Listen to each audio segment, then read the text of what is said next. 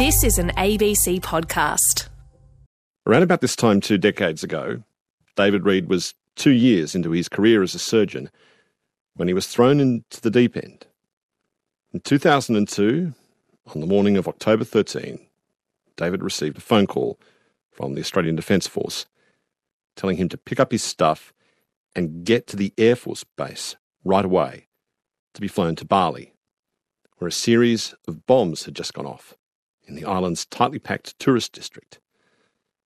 David quickly traded in the surgical ward at Royal Darwin Hospital for a makeshift trauma ward on the tarmac of Denpasar Airport. His experience in Bali and on the plane back to Australia with patients brought David into the intensity of trauma surgery, where quick decisions have to be made in an atmosphere of crisis and confusion. David Read has since helped build Australia's first transportable field hospital, and now he leads the trauma department at the Royal Melbourne Hospital. Hi, David. Hi, Richard. How do you describe trauma surgery and disaster response to people you've just met at a party? I know it's kind of a heavy conversation for you to be getting into straight away at a party, but I'm sure people go, oh, What do you do? And you go, Oh, trauma surgery. What do you tend to say when people ask you those questions? Well, trauma surgery, it's, it's hard to describe globally, but uh, if I was to put an inflection on it, it's about probabilities rather than certainties. Is that uh, when you're dealing with a trauma patient, a quick, close enough decision is better than a too late correct decision. So it is a different sort of medicine and surgery than a lot of other specialties would practice, and we sometimes, or often practice, on minimal information and best guess. And disaster surgery is, uh, well, it's a cousin of trauma surgery, but once again, it's a little different. There you have less access to all the bells and whistles because an inherent in responding to a disaster is uh, that the health system is usually affected by a disaster, so you don't have all that you need, and sometimes it can be down to very basic knives and forks, and uh, sometimes it can be a little bit more fancy, like a field hospital. So you're not only sort of needing to make quick decisions, you need to often improvise with what you have at hand. Uh, yeah, absolutely. There is, has been a lot of thought in how to respond to diseases and both in a disaster and a trauma aspect, but uh, every patient and situation is new and they're going to throw something at you that hasn't been thought of before. So there is quite a little bit of, you know, using your principles and applying them in a novel way to the situation in front of you. So when you're in a disaster situation, what kind of injuries are you typically treating? Well, it depends very much on the disaster. For example, if it's an earthquake, you'll see a lot of fractures. If it's uh, a, responding to a, a warlike situation, it'll be gunshot wounds, blasts. If it's like in the Philippines, uh, inundation, it's uh, a lot of mop up wounds that have got infected for lack of care. So, very much context specific. And are the injuries different when it's something like a terrorist attack rather than a natural disaster? Well, absolutely, yeah. So, uh, a terrorist attack uh, like happened in Bali was essentially wounds of war. And the weaponry that is used is designed to kill and maim, and it is highly destructive. It is far worse than one would see in a really nasty motor vehicle collision, and that's you know that is still quite a challenge. But when you're dealing with war wounds, uh, they're very unforgiving. They affect all parts of the body. They don't. They cross specialty boundaries. We we're used to dealing or delivering our medicine and surgery these days as per this specialist and this specialist, but bullets don't respect that. So you need to be a bit of an all rounder. There's a scene in the movie Gone with the Wind, you know, which was made, I think, was in the 1930s or something, when Hollywood was more ready to spare us the realities of what situations of mass trauma are like. And I think it might be after the Battle of Gettysburg or something. And there's and there's this long shot of uh, wounded soldiers uh, sort of lying there in silence. I'm just thinking that can't be what it's like at all. There must be this an enormous cacophony surrounding you while you're doing this kind of work, David. I've been surprised how silent some of these situations have been. Really? And I, I can't explain it. When I walked onto the ward in Denpasar, it was quiet. I don't know if it was the shock of seeing Australian uniform medical personnel um, coming to retrieve them, but I was amazed how silent it was. I, I was expecting calamity, but the majority of the calamity I dealt with in Bali, with, with all due respect, was due to the media. getting in the way.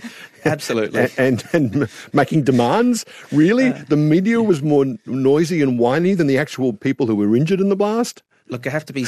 Uh, I have to point out that I was thankful for the light on one of the cameras that uh, was shining when I was doing a minor procedure on someone was quite good for the little operative procedure I was doing. So I, am thankful for one aspect. There was that, right? Yes. so, given that you're at the far end of what, uh, what seems to be one of the most extreme ends of medicine, you must have always wanted to be a doctor since you were a kid. Is that right? No, I wanted to be a maths teacher. Really? Wow. Yep. yeah. You... So, Mr. Packer, if you're listening, I still really want to be a maths teacher. so, given that, why did you why did you end up going into medicine? Oh, look, I, changed my mind, and I don't regret it. But I really got a soft spot for maths, and I really enjoyed it. And it, was, it really wasn't until you know halfway through year eleven when I realised actually I'm getting these marks. Uh, I'm a half decent chance of uh, getting into medical school. That uh, I turned my thought to that. But uh, I still do a bit of maths. I do a bit of statistics and epidemiology. So I haven't forgot, Mr. Packer. And I do enjoy my maths, but uh, no regrets about uh, where I've ended up in medicine and surgery. David, when you're presented with a maths problem, there's an answer for that. And when you've come up with the answer for that, you can walk away, can't you? And you can go, that's finished now. I can't imagine anything more different to that than medicine, where you've got all these competing things that might be going on and and the truth is much muddier and more complex. Do you, do you see that difference? Yeah, absolutely. It's sort of if you take a mathematical approach to your patient, you may do your sum and then a whole lot of other new numbers turn up and a whole new other equations turn up and uh, you say, oh, well, if I had known that, I would have done that. And that's um, it, that is quite a difference. You don't always have the all the information in, immediately oh, in front of you. Yeah, so, what propelled you then from uh, you know from being a suburban GP, for example, into surgery, and from uh, it, like that seems like another huge step forward.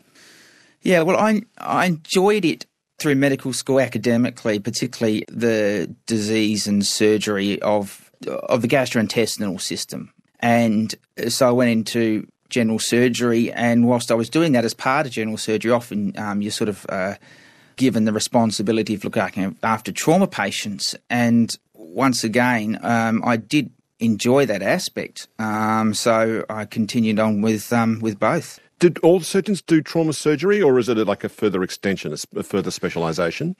a lot of surgeons do trauma surgery as a part of their subspecialty. So, you know, obviously our orthopedic surgeons do do a lot of uh, trauma surgery, but you know, even our, our eye surgeons and ENT surgeons can be, and not all of them are, but can be involved in trauma surgery.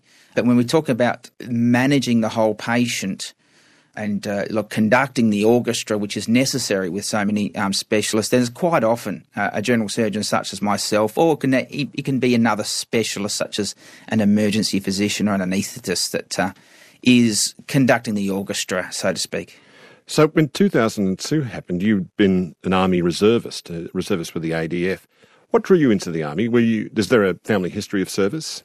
Oh, both my grandparents uh, served, uh, as you did in the 40s. I, don't think many people didn't. My um, one grandfather uh, was a navigator for uh, DC3 in Northern Australia, and the other one was a, a chef or a cook in the army.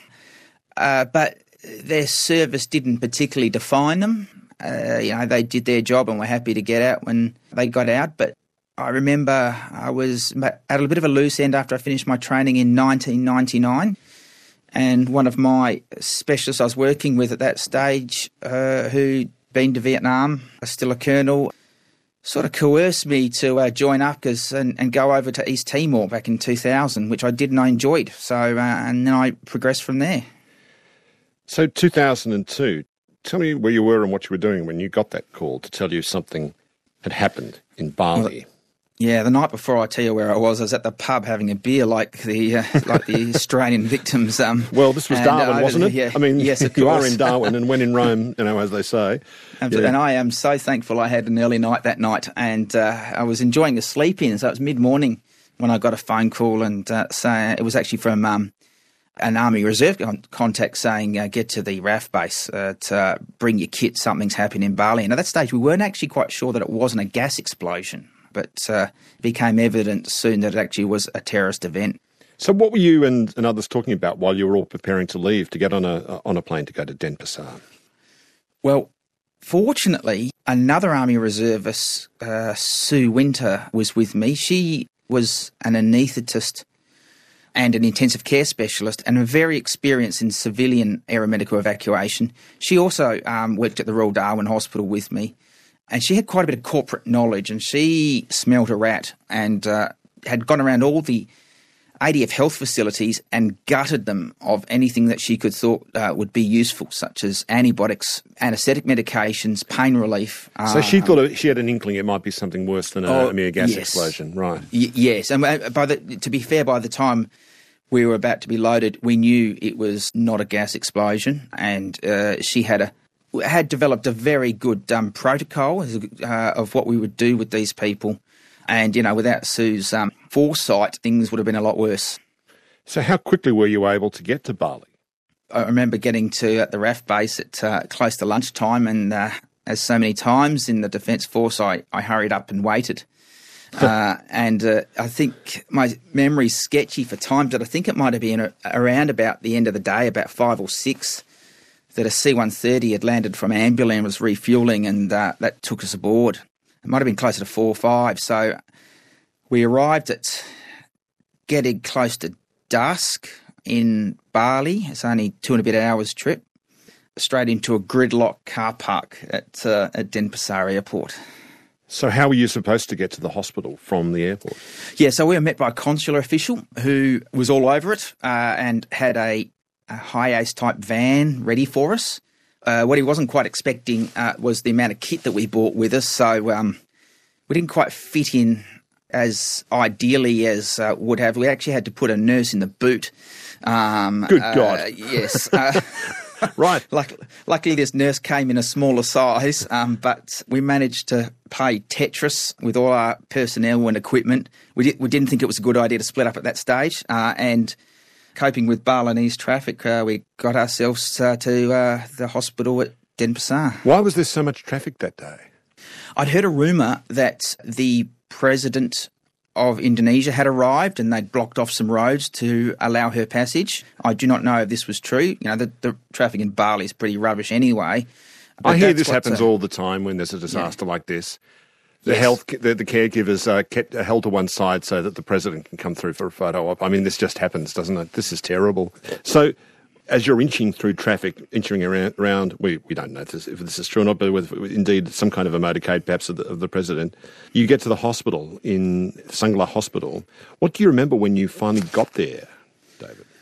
Yeah, well, uh, once again, we're met by a military attache who had a list of where the patients were and led us to the area. And I remember walking onto that ward, and that was at that deathly silence. Uh, I still don't, I can't get my head around it. It was so quiet.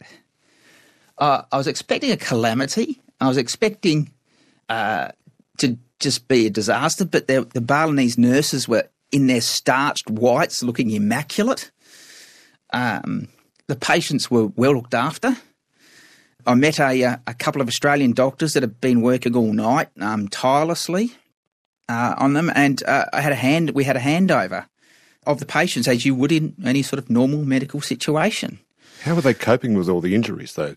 Uh, surprisingly well. Uh, you know, these were badly burnt people. Any one of them would have been received in a trauma hospital by a team of several doctors, several nurses, and there were dozens of them. Uh, it was uh, it was late. It was you know maybe eighteen hours after their injury, maybe twelve. So you know I'm sure a lot of them had, had passed already, and these ones had, that were there had a trial of survival already. But it was surprisingly ordered in that ward. Outside of the ward, that was a little less secure and a little more chaotic. Uh, but uh, the ward was very impressive. And are you given like specific I don't know if the phrase is right, rules of engagement here, or is it just you're sort of thrown in and do what you can and fix what you can where you see it? Yeah, institutional memory is very weak, isn't it? It's, uh, you know, I understand it was the biggest aeromedical airlift since the Vietnam War, so there weren't a lot of people that, uh, self included, that had any corporate knowledge of this. Uh, and, uh, you know, the rule books sort of, the doctrine say that you normally wouldn't take a surgeon on aeromedical evacuation, but uh, So that was what your job was to get the patients, Yeah. get what, get Australian patients specifically ready for air evacuation. Yeah, so uh, it was. Although the local Balinese doctors nurses were doing a great job, they needed to decompress. Um, they were overwhelmed, so it was it was all Australians and people with a reasonable relationship with Australia was the brief, and I, I don't think it was presented as gospel. We were there to do what we saw fit. And how did you get to work? we just came across one lady with uh, who was terribly shocked, and we had a bit of blood. Uh, so uh, we thought we'd better give her a transfusion. I remember Sue Winter said, uh, uh, "Give her two units of blood," but uh, we couldn't get a drip in it. She was flat as a pancake, to use a non-technical term. So uh, in that situation, you can put a little do a little surgical procedure where you could just cut into the leg under anaesthetic and find a vein that that way. So I, I did that, uh, and boy, did that uh, create a bit of attention. Um, suddenly, um, uh, the media came along, and the procedure was fine, but it was clear to us that we were probably better off moving our people to the airport where the aircraft was as soon as possible. So we, we sort of decided that we would split up in a convoy of um, ambulances and escort as many of them as we could back. And this is a team of uh, what two specialists, two doctors, I think maybe two nurses, two medics. Not a big team.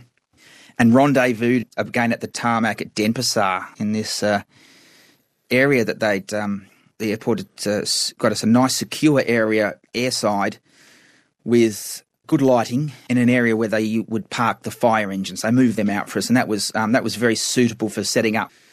Technically, you call it a casualty clearing station, or a uh, in in old uh, military medical parlance, or a, or aeromedical staging facility, where we could settle the um, the patients down and get them ready for loading on the aircraft. Was security something you were thinking about? Because there were two bombs in the nightclubs, and then there was a bomb at, I think, the US consulate or embassy uh, that was there. Were you conscious of the fact there might be another bomb at the hospital or at the airport? Yeah, absolutely. And uh, uh, uh, sort of unhelpfully, we were informed that the alleged perpetrators had a history of second hits and even targeting uh, medical teams. So that um, that sticks in the back of one mind. Um, and I felt very nervous when we did split up and headed back to the to the airport. And I was very thankful when I got there and saw the rest of my team there, and that uh, everybody had got there safe. Is that uh, you know this is that's a hard enough job already, let alone um, a fear for life. Um, you know, you accept that when you sign up um, and take um, the Queen, oh, the King's Commission now. But uh, yeah, it ain't fun. So, how are you going to get everyone back fr- from the hospital to Denpasar Airport when, given your trip up there, you had a nurse in the boot of the car? So we had the local ambulances. So they were calling in an ambulance in Bali these uh, those days was a, was a was a high sort of van that you could figure, fit a single stretcher in. So uh, there were a fleet of those. So they kept on f- back and forth, and the traffic had cleared a little bit uh, by that stage. So it wasn't that bad a trip. Um, back at uh, you know the, the, their hour up was the twenty minutes back. Did that mean, though, you were ferrying them back one at a time? Yes, did. So that must have taken ages. Uh, well, patients? once once I got back, I stopped. You know, we sort of hitchhike on these ambulances and left it to uh, the Balinese uh, paramedics and nurses to uh, to bring them to us. So you said you were able to set up a, a kind of a field hospital on the tarmac at D- Denpasar in the area for Yeah. the fire trucks. So you had you said there was good light there. Were you happy working on the tarmac there? Yeah, it's, it's, I had you know everybody was kept behind a fence uh, and they were lined up three or four thick, watching from a distance, but they were out of my hair. I mean the media, in other words. Yeah. Yeah, and a lot of civilians, um, just um, just spectators. Yep. So how long were you there at work on the patients Yeah. on the tarmac before you could have them airlifted out of Bali to eh, have them brought to Darwin or, and elsewhere? So when I turned up uh, at the airport, the rotors were turning on our plane, and uh, I was uh, met by uh, one of the doctors who said, uh, "Look, we got to go." And I said, "Now?" And he said, "Absolutely. The pilots have had had X amount of extensions. It, it's it, you know it's just the rules. They've they've got to go." And Sue Winter hadn't arrived back with her ventilated intensive care patients yet. So So was there an We- argument on the tarmac at that point? no, it wasn't an argument. It's just that uh, we just accepted that the rules have been bent enough and this aircraft had to get back with the, the 12, 14 patients. And Steve Cook said, Reedy, I think you're going to have to stay. And I said, I think I might have to as well, although I would have been very happy to get in the back of that aircraft.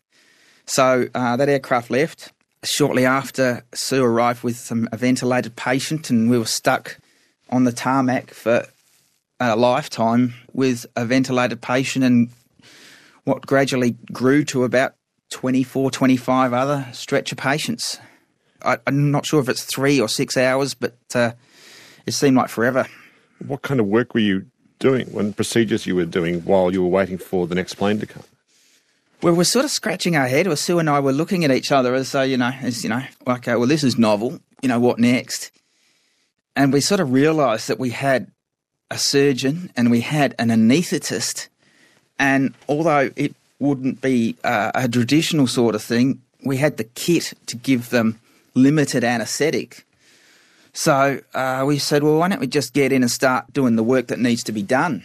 And uh, the work that needed to be done is many of the patients had burns that when they go right around a limb, they they constrict around about this time and start forming a tourniquet, and it can cause uh, the lack of blood supply can cause limb loss. So there's a not that complicated procedure called, called an escharotomy, where you can cut the dead skin and open it up to release the pressure to allow the blood to get back into the limb. So there we went under ketamine anesthesia, which was a very good medicine for the job. Really? That worked under the circumstances? It was the right medicine for the job. Yeah. Um, we couldn't have, you know, we couldn't have taken anybody's spleen out like that, but um, nor would you would you do such a thing. So you couldn't do a big operation there. But limb surgery of short duration, ketamine worked a treat. You know, when you're under a ketamine anesthetic, you you, you look after your own breathing yourself. Um, so Sue would give the ketamine, give me the thumbs up when it was okay to start. I would start. A medic would hold a torch and shine it into the wound, and you know I had a scalpel and not much else. Uh, we we were using civilians to to just talk to the patients um, uh, and keep them as best orientated and let us know if there are any problems. Um, that would have been tough.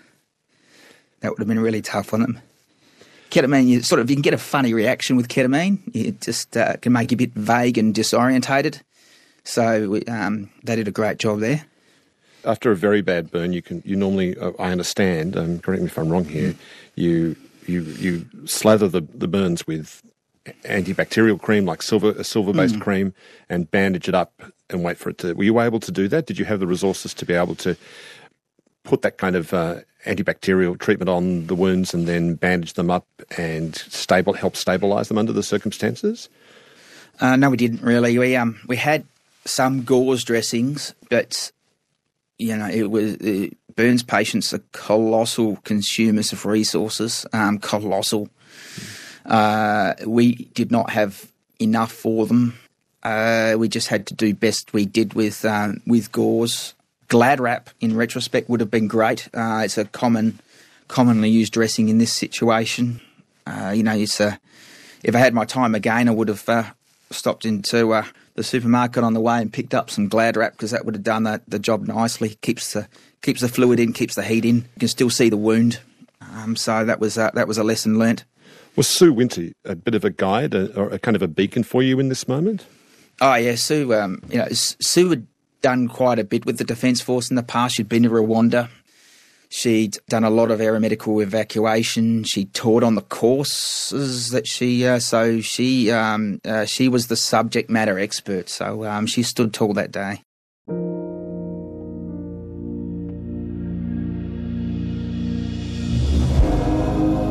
Podcast, broadcast, and online. You're listening to Conversations with Richard Fidler. Hear more conversations anytime on the ABC Listen app or go to abc.net.au slash conversations.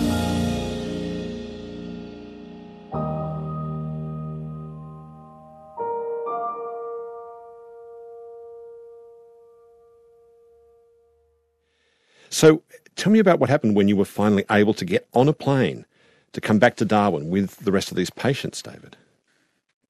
Yeah, well, I was pretty happy to see that aircraft land. To be honest, after after several hours, I'd um, I was uh, I was ready to move on. It was a, a pretty tough situation, and uh, we just basically run out of everything. We were sort of running out of options, and the patients just kept on turning up, um, which is you know not their fault. It's just uh, the way it is. And how many of the team were you was was there on on, on the tarmac? There was you and Sue, and, and who, who else did you have with you? Uh, one nurse and one medic uh, oh. uh, for twenty odd people. One of them ventilated. We had help from a civilian doctor who turned up. Had help from an army army um, full time lieutenant who was uh, he had muscles on his muscles. I didn't mind having him around. He he was good with logistics and he, kept he kept us safe. So, what you had something more than 20 patients or thereabouts, 23 mm. patients or thereabouts, yep. Yep. and you had to bring them on the Hercules aircraft. How did you yep. fit them all in? The aircraft is configured for such, but it's a sight to behold. Uh, they were stacked five high on their stretchers. So they, they're lying on these um, the stretchers, they're NATO litters, they're called. They were there waiting for them in the, uh, at the field hospital, so to speak. We pick them up, you put this stretcher in and strap it in, uh, you put another one on top, you know, another one on top. Like stacked up on the wall of the plane or something like that? In, in, the, middle, In the middle yep. of the aircraft? In the right. middle, yeah, in two rows. Four uh, to five high, wow. Four to five high, and there's not a lot of space in the litter above you. It's perhaps, uh, it, these are not bunk beds. Perhaps it was two foot uh, between the litters, so it was, uh, uh, those patients would have been staring at a, a wall of olive green and so you're still treating these patients on that flight, which is what, like, how, what, how long is it? Like two and a half hours, three hours? Yeah, between... about two and a half hours. Yeah. yeah, that's um, yeah, things changed on that flight. It, uh, uh, although I was happy to be on that flight, the it got cold, uh, as often planes do, and the patients got cold because they burned as well.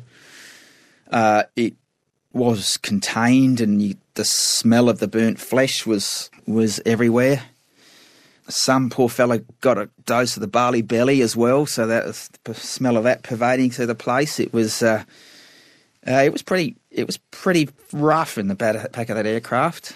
One of the patients I was watching their limb. It was getting worse. The, I was trying not to do an escharotomy because we were run out of gear, but I was forced in flight to do an escharotomy, and you know, uh, I'm so sorry, um, but he, we just didn't have enough pain relief, so that that was not good for him. But uh, you know, the limb's still on.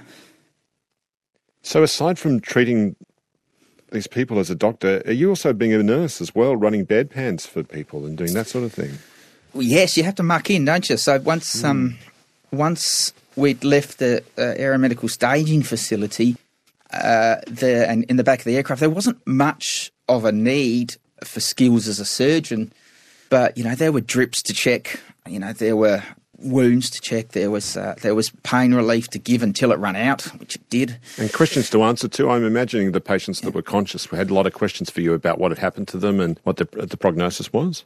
Oh, it was as loud as hell in the back there, to be honest, uh, with the with the engines going at full blast, and there weren't that many questions, to be honest. People were just almost apologetic for asking if they had a problem.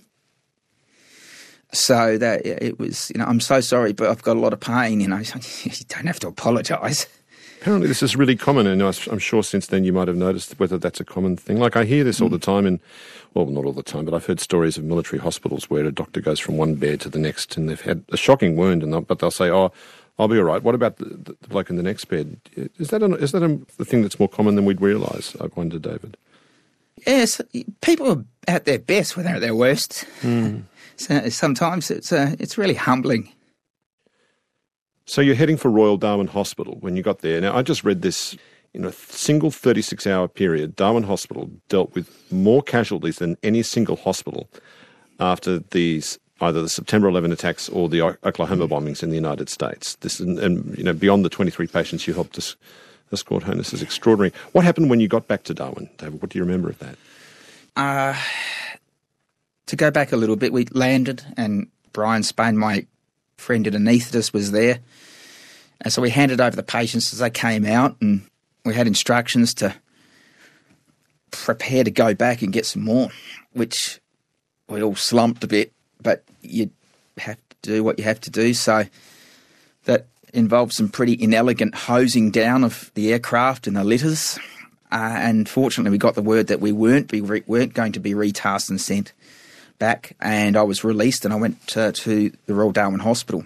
It was about oh, look seven or eight in the morning. I I was starting to feel it. To be perfectly honest, uh, I was a little tired, so I did go to the Darwin, and I told them what I knew, and I went to bed. uh, You know, understandably, uh, and I got up about uh, four or five, and by that stage, it'd been a, uh, you know, my colleagues had been working all during the day on all the patients, and uh, a few had drifted off to other things and for a rest, and uh, uh, I got a decent sleep and I was okay, and there was only a couple left to operate on, and so I just put the gloves on and help. You know, there's only minor things to do, and that's probably all I could have handled at that stage. And uh, did a bit of minor wound work uh, uh, with uh, Dave Gawler, one of my colleagues, until till they were all settled. Next, uh, then went back to bed again. Next morning, I got up and uh, they're virtually all gone. The RAAF once again had gone in and, and ferried them to far and wide to uh, interstate. And yeah, the Royal Brisbane Hospital, I think to Perth as well, and, and, and other places. Yeah. Oh, yeah, all over. The, and it, there were of the sixty odd that had been through, there were about about ten left. Those without significant attachment to other states um, stayed with us. So is that really weird? Like after all this kind of terror and madness and, and fear and, and and horror and all that, and suddenly things are really quiet and it's it's all quiet. Is that odd? Surreal. Yeah, absolutely surreal. It's uh, you know the Darwin even back then was super prepared for a disaster. They just thought it would be a cyclone. But the cyclone plan actually worked really well for this bombing. There was, you know, cyclone. You've got you've got that twenty four hours. It's coming. You know it's going to hit you. You can clear out your beds. And this, you know, this was similar to you know different wo- wounding mechanisms, but we still had the Darwin still had that time to get organised and uh, clear out the wards and get enact the plans, and it, it worked. It worked really well. It would have been a different story if that bomb had gone off in the CBD of Darwin, but the delay allowed the cyclone plan uh, to work really well for these people. How did your experience then in, in Bali affect your the course of your work as a surgeon? Yeah, well, I it's uh, well, the Bali was a, a good part, good experience in that one year that I went to Darwin, just for a year to take a look and see how I might go there with a view to staying. And I grew up pretty quick that day. It would be fair to say. How old were you at that point? Uh, Thirty-two. It's, a, it's youngish for a surgeon, but you know I'd been around. I'd been to East Timor a couple of times and uh, done a few locums in the country. So, uh, but yeah, it's it's young as a surgeon. Uh, so I thought I, you know, I, you know, I like this place. I uh, might make it my career, and I, I worked there for a good 15, 16 years. And if it wasn't for the needs of my family, I'd probably still be there. the fact, though, that you'd been a, a trauma surgeon in a terrible crisis like that, you must have had a lot of wisdom to impart, or experience at least to impart to other doctors. Yeah, well, this evolved in Darwin in that uh, in 2004, the, the government said, well, here's a bit of money uh, and to make Royal Darwin strong and start developing a disaster capacity uh, and capability. And that's sensible. I've, and I've, you know, Darwin sits on that arc of geopolitical instability and is a, is a fantastic staging base for response for problems, disaster, and man made. Um, so that evolved over time, and that was a really nice journey to be a part of. It didn't really take off until about the late 2000s and perhaps really get out of second gear in 2010. But by the early uh, 2010s, we had a deployable field hospital, which is uh, that's quite a thing for a civilian hospital to have. And uh, you know, I, I, was very fortunate to have a quite a role in developing that, um, particularly the surgical aspects. What do you mean by a deployable field hospital? Is this like a mash unit? I'm, I'm, yeah, yeah, I'm, I'm. I'm reaching here a bit because that's that's my imagining of it. Is Yeah. it is it something like a kit you can open up, or I don't I, I can't imagine what that would be like. it's a lot of tents and a lot of surgical equipment and a lot of stretchers. It's it's not too different from the MASH concept. It's it's certainly mobile. Fits in the back of you know, Toyota Hiace? a C, no, it fits in the back of a C130, so it's a heavy lift.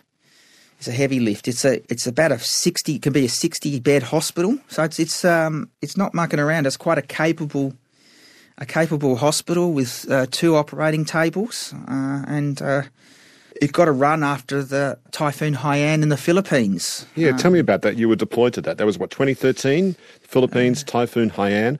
What was the nature of that disaster, and your and what was required from you and uh, the team that went in there? Yeah, so that um, uh, was uh, once that was a pleasure to be be in. You know, I'm still get a lump in the throat when I talk about Bali. Uh, it was hard work and it was heartbreaking, but the response to the Philippines, we were welcome in. They'd lost their, lost their health infrastructure. The place looked, reminded me of the photos that you would see after Hiroshima. It, it was flattened.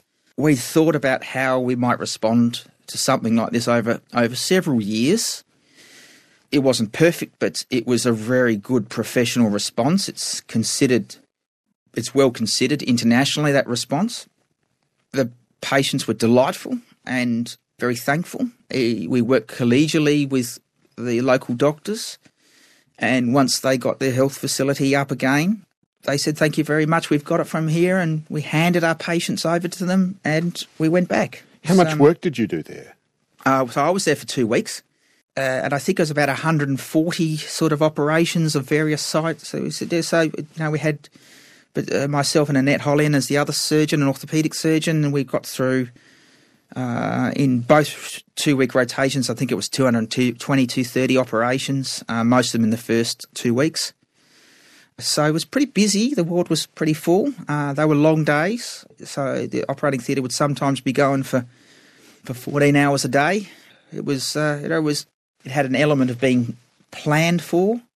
We were equipped and prepared. It was, you know, it was challenging work, uh, but you didn't feel like you were being stuck under the bus, so to speak. So you had control, and there's you know there's there's limitations in that environment to the level of care that you can give. So that you know there's some diseases over there that that are fatal for the local population, or that uh, they just don't do as well because it's uh, it's a lower those lower middle income countries that maybe out of sight of a disaster situation in a, in a high income country such as Australia, the patient might survive and or do better. You know, tetanus is an example.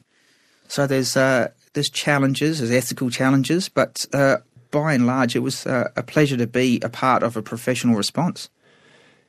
How do you learn to keep calm in those situations? Are you calm, or, or is your head sort of? Are you trying to suppress a feeling of, oh Christ, what am I going to do next? Like any normal person would, David. Are, are you calm, or do you have to sort of suppress a feeling of rising, um, a, feeling that a terrible, being terribly troubled by what you're being confronted with right in your face? Oh, absolutely. Yeah, you got uh, you got to have a game face. That's for sure. Mm. I worry about those uh, health professionals who just who don't worry, uh, if you know what I mean. In this sort of situation, it's uh, it's protective for both you and your patient. I think is, uh, but calm is infectious in these situations. If uh, if they see you, whether you're in a leading a trauma resuscitation or you're in a as in a surgeon as a leadership position, if they see you being disconcerted or uh, showing that you're highly concerned then that's not good. The uh, filters down the team very well. So there's still plenty of room for being caring, but you cannot be seen to be losing it. Um, do, you, do you have to speak as softly as you can? Funnily enough, I think it's good to start like that, and I think it's good to uh, save up your uh, your escalations for when it really matters. Uh, but it's uh, you know it's as I said, calm is infectious. But that's me there. That's a, that's a sort of a game face, and you know I'm I'm reliably told by Mrs. Read, but as soon as one of the, my little girls get hurt, I go to pieces. um, so, you know, so these things are, are contextual. Um, yeah. You know, um, you could you could bring in someone missing three limbs that's that's uh, run over an improvised explosive device in their jeep, and and I'm fine. You know what to do. You're I'm ready to fine. go. You're fine. Yeah. But the girls, you know, they get a what a splinter or a sniffle or something. Alana gets a paper cut, and right. uh, I'm a mess. Right. Wife steps in, goes, well, "Just go into the next room while I bandage yeah, this." exactly right. It sounds to me then the difference to the Bali response and the typhoon response to you is the level of preparation. Then, the, like the, the fact that you were able to. It seems like you're ha- happy to you feel like you can take a degree of contentment from the fact that you had a good plan, you enacted it, and it worked. Is that is that the difference here? Uh, yes, yes. Um, you know, we had a pretty good plan for Bali, but it was made on the fly, and we did as well as we could. So I'm not, I'm not full of regrets, but you know, I I wonder a lot more about if we could have done things differently with the benefit of hindsight, and and you know, for about half of that time in the the uh, airport in the in the in the aeromedical staging facility, I it's I just was not at peace with myself. I just knew that there were people that were going to die, and I don't know I'm the, if I'm the first person to have had an epiphany in a um, a public toilet at uh, Denpasar Airport, but I just remember uh, just taking that two minutes to myself and just sort of accepting that you know, this is war surgery, and you know that people will, are going to die and they're going to lose limbs, and, and that's how war works. Treat it like it's a warlike situation and save those that you can.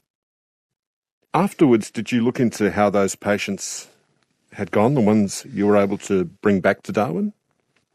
Afterwards, I picked up my gear again and went a day later to East Timor for my two weeks of service in the field hospital there. It just happened to coincide with that time. So uh, there I was in in Maliana, and, and that's 2002. It's very quiet in East Timor at that stage. I, I, I don't think I actually operated on anyone. Um, you're sort of there as a contingency. So I missed it all. And to be honest, I didn't seek it out. Why not? Uh, which is unusual. Yeah, yeah. We, I, I just didn't want to know about it. Um, I just because I, I knew there was going to be things that weren't. You know, there, there would have been people that were going to pass, um, and there were going to there were of those limbs that I operated. I knew that you know, that some of them, despite best efforts, were going to come off, and indeed.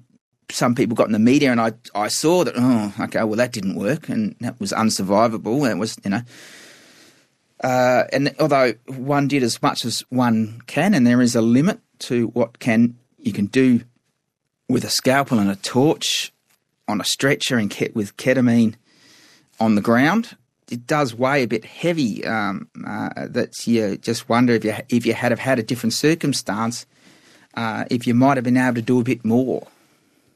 So, did you find out about what happened to those patients? No, I uh, still to this day, I, it's uh, apart from the ones that pop up in the media, uh, you, I haven't really had any um, sort of contact. It's it's a it's a funny old it's a funny old bit. I'm not adverse to that, but at that time, my res, you know my response was just to go into the bubble, and uh, you know I had to sort of concentrate on my next job was which was being you know being the surgeon for the Australian Defence Force for a you know a large battle group in East Timor. So I had to. There probably there wasn't time nor even ability to find out how they went. You know, you sort of read the newspapers what came, which came very late, but uh, it's not something that I particularly sought out. The other difference, which we haven't talked about, between the Bali bombing response and the response to the typhoon is that one disaster was natural and the other was man made. Is the fact that something like the Bali bombings, uh, the fact that that was per- perpetrated by human beings mm-hmm. in an act of absolute malice, does that make a difference to how you respond to it and how you think about it afterwards? Oh, it makes me grumpy, uh, for sure. And I think that's probably why I talk about uh, the Philippines with a, you know, that was nobody's fault. That's just that's just what happens. Whereas Bali didn't have to happen, and I know it's a might seem a bit of a, a conundrum that, that someone who puts their hand up as a military surgeon to uh, um, say that look, it didn't have to happen, but you know, it's. Uh, but it didn't. You're right. That's yeah. Well, you know, I look forward for the day that mankind declares war insane and leaves it behind it. But uh, you know, until that stage, uh, I see my job is to clean up the mess and to preserve life and limb as a result of such um, such actions. Do you end up with a kind of a view on human beings after having confronted such things in general? I mean, like you say, you've seen people at their very wor- well. You've seen people responding to the actions of people at their worst, if you like, in yeah. with extraordinary courage. I, I just wondered what you what you if you've arrived at any advanced any views on what people are like as a result of that. Yeah, I I've seen some absolutely terrible things and some absolutely terrible behaviour, and I've seen grown men cry, uh, self included. But you know, it's there's a lot of beauty in all of this. Uh, you know, you wish it, you wish it didn't happen, but you know, it's the the one reward you get for being in this situation is you do see a lot of beauty. People probably see that in you too. You know, you're there holding their hand, helping them through this thing. Do you think about that? Yeah, but I had never thought that before. Have you received awards for the service you gave to those people you treated? Oh, look, I, I was very honoured to be awarded the Conspicuous Service Cross, which is it's you know, it's a very high award for um, in the military, and uh, it carries post nominal uh, qualifications, and uh, and that's fine. But uh, what I really would have liked is someone to buy me a beer afterwards and say thanks. well, well, here's hoping someone will buy you a beer after they hear this program at some point down the line. David. And a slap, a slap on the back would be okay slap as well. Slap on the back. Here's your beer, mate. There you go. Thank you. Thanks, mate. Thank you for your service. That, that sort of down to earth, sort of uh, uh, salt of the earth, uh, sort of appreciation is what I'm really craving. That's fair enough too. I do thank you for your service. It's been wonderful speaking with you, David. And thank you so much. Thanks, Richard. Dr. David Read is a trauma surgeon who works at Royal Melbourne Hospital. I'm Richard Fidler. Thanks for listening.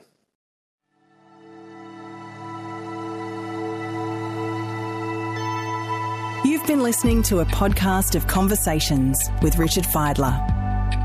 For more Conversations interviews, please go to the website abc.net.au slash conversations.